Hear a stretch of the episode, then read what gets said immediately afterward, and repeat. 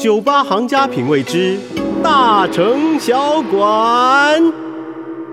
Hello， 大家好，欢迎光临大城小馆，我是大城，又来到了每周三晚上十一点的大城小馆。今天一样有有趣的英文成语，还有一些小知识跟大家分享。先来预告一下，今天的第二段落里面，我们要讲到关于我们很爱吃的牛肉身上的各种部位，到底什么是沙朗，什么是菲力啊？到底哪一个部位好吃，哪一个部位要怎么料理？我们在第二段公开。在第一段当中呢，我们要先来看新闻，学英文。英文，这则有趣的新闻是，菠萝蜜可以用来制成猪肉啊，吸引亚洲庞大的市场。在二零二一年的四月八号的时候，有一个新闻说到，新加坡一家公司以东南亚盛产的菠萝蜜这种水果呢，来作为原料，制成啊口感像猪肉的植物性肉类，目前已经在很多的新加坡餐厅被使用了。根据 C N B C 的这个报道，在二零一八年成立的 Karana 这个旗下的手撕猪肉产品啊，是采用来自斯里兰卡小农种植的菠萝蜜，跟油啊还有盐去做这样子制成啊，不含任何加工的原料以及防腐剂。那这个创办人丹·李格勒。叫 Dan Wiegler 就表示啊，亚洲的植物性肉类正在需求不断的成长当中。那大家知道亚洲人都非常的喜欢吃猪肉嘛，所以呢，他做出来的这样菠萝蜜的这种植物性肉类呢，就口感很像猪肉，被拿来补足这样子一个庞大的吃猪肉的市场。而且呢，过去啊，菠萝蜜因为它具备扎实的纤维质。吃起来很有嚼劲，又有点 juicy， 就有点像肉这样子的特质，因此呢，很常见在东南亚的素食菜肴当中。后来呢 ，Karana 发现了这个特质以后呢，他们透过不用化学物质的机械流程，就有点像他没有透过一些化学作用来加工或添加，反而是靠一些物理性的这个过程呢，让这菠萝蜜呢产生像碎肉一样这样子的一个口感啊，做出了这样子的产品，让厨师和消费者呢。方便的来利用。那这个创办人他自己也说，他自己对素食曾经抱持着怀疑的态度，但是他现在呢，已经完全改变他的脑海中的想法了。那另外呢，他们也表示到，对于食物安全与营养的重视呢，在亚洲也是慢慢的在提升，所以亚洲这样子所谓的替代肉的市场正在不断的成长。因为大家可能最近都觉得吃的太过于油腻啊，或者太重口味蛋白质或油脂摄取太多。所以也慢慢的在寻求一种健康素或锅边素这样子的一种概念，那这种替代肉品呢，就会变成一个既可以满足口腹之欲，又非常营养健康的一个这样子的一个替代品。那另外呢，畜牧业呢，现在也是全球地球上最紧迫的环境挑战的来源，不管是空气污染啊、水源污染啊，或是水资源短缺等等啊，畜牧业可能造成很多环境的问题，而种植菠萝蜜。或用菠萝蜜制成肉品，这样子呢就可以相对的减少很多对环境的迫害。菠萝蜜呢，它是一种超级高效率的作物，它高产量，而且耗水又少，真的是听起来很像神仙的一种作物，对不对？那 Karana 呢，目前已经打入了新加坡的九间餐厅了。那在水饺啊、锅贴啊、咖喱饺等等的产品里面，都可以吃到这样子用菠萝蜜制成的肉品。那接下来还打算进军香港啊，目前呢还预计在这。超市啊，推出一些零售的料理包啊，非常让人值得期待。我自己也非常想吃吃看，究竟他这样做出来菠萝蜜的肉品，跟我们真的肉吃起来像不像哦？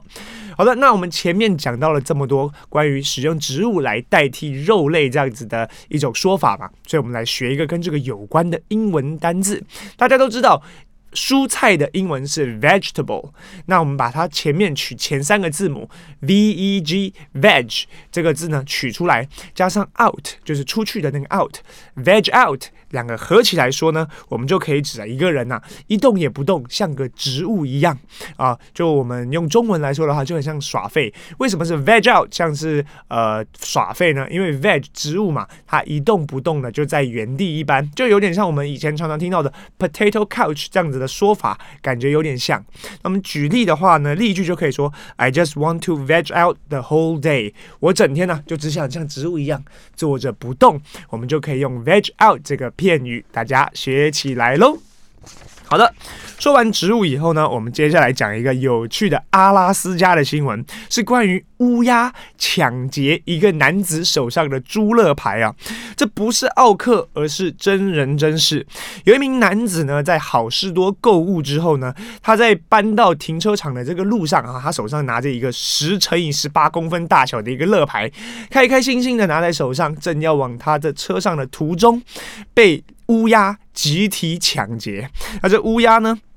就来啄食他的这个肋排，甚至还整块叼走。那根据这个呃美联社的报道啊，有两只乌鸦飞下来的时候，迅速撕裂了肋排的包装，而且呢，这个乌鸦呢，它呢看起来体型非常的壮硕啊，肥滋滋的，而且动作呢也非常的熟练，竟然还知道要撕开包装，并且拿走肋排啊，看起来就像是系统性的犯罪，他们是有计划来的。啊，讲到这个呢，我们就要说到乌鸦这种鸟类其实是非常聪明的，大家都知道。以前小时候都有听过那故事，乌鸦会把石头丢到杯子里面，让水位升高，它才喝得到水。所以乌鸦其实是非常有智慧啊，智商很高的一种动物啊。那这个这个男子呢，他回到家后发现有一块肋排啊，已经被乌鸦给啄食了啊，有受损。那这男子呢，原本就想说，好吧，那我把这个肉就拿来继续腌一腌好了，反正乌鸦咬一下应该也没关系。但是呢，这位男子的太太觉得实在太恶心了，所以呢，赶快叫这位男子啊，把这个乌鸦的这肋排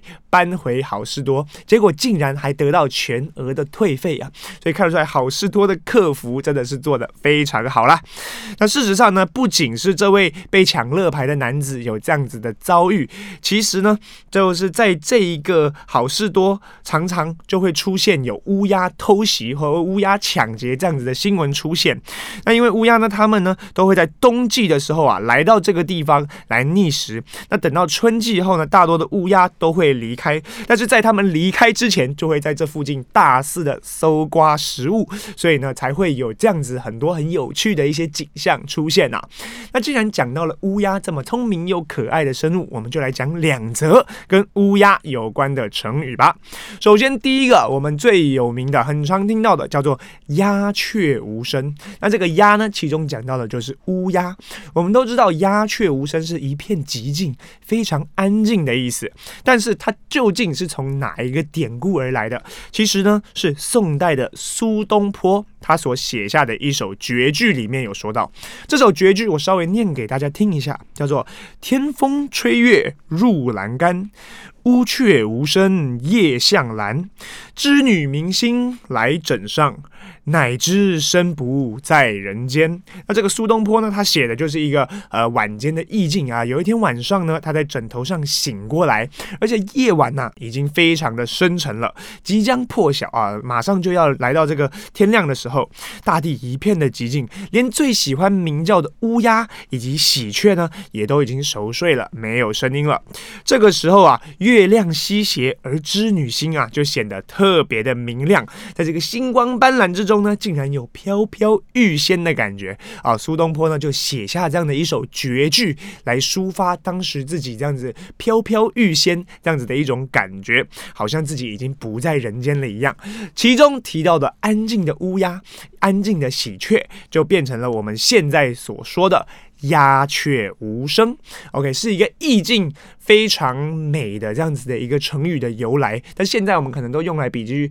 一种比较尴尬或者是严肃的气氛。好的，大家把这个记起来。那另外呢，下一个成语我们要讲到的叫做马脚乌白。马呢就是跑步的那个马 horse， 脚就是鹿角，头上长角的这个角，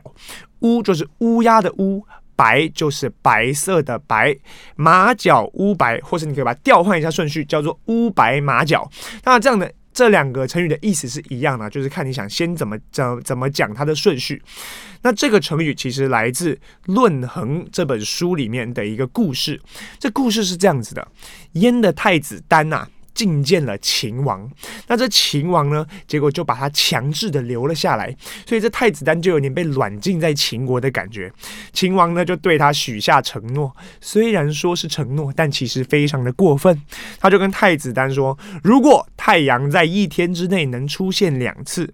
而且呢，乌鸦的头呢变成白色，马的头上还长出鹿角啊，厨房的木门长出肉角，那你太子丹就能归国。秦王对太子丹讲出这种不可能会发生的事情啊，其实就是告诉你，你一辈子也别想回去了。结果没有想到，太子丹呢、啊，因为呢他非常的呃诚心的想要回家，所以啊就感动了天地。结果这些什么太阳一天出现两次啊，乌鸦变成白色啊，马长出鹿角啊，这些事情一一成真，一一发生。所以最后呢，燕太子丹就可以返回燕国。那这个成语呢，出自《论衡》这本书。其实《论衡》这本书提到这样子啊、呃，听起来比较无厘头的，或者是比较无稽之谈的一个故事呢，就是想要来讽刺，或者是想要来说啊、呃，这样子怪力乱神的事情是不存在的。《论衡》这本书本身是一本无神无神论者写的，所以他其实是要来啊、呃、讽刺，或者是来说这件事情的不对，才写下这样子叫做马。马脚乌白的一个故事。那这个成语呢，我们现在拿来比喻的就是啊，京城能感天动地，就是它非常非常的有诚心啊，就连马都长脚了，乌鸦都变成白头了，让这个天地都感到了非常的感动，我们就可以用这个成语来形容它喽。好的，第一个段落到此结束，我们讲到了一个英文两个成语，大家记得把它记起来喽。在下一个段落之中，我们会讲到关于牛肉身上的各种部位以及它们适合的料理手法。我们休息一下，马上回来。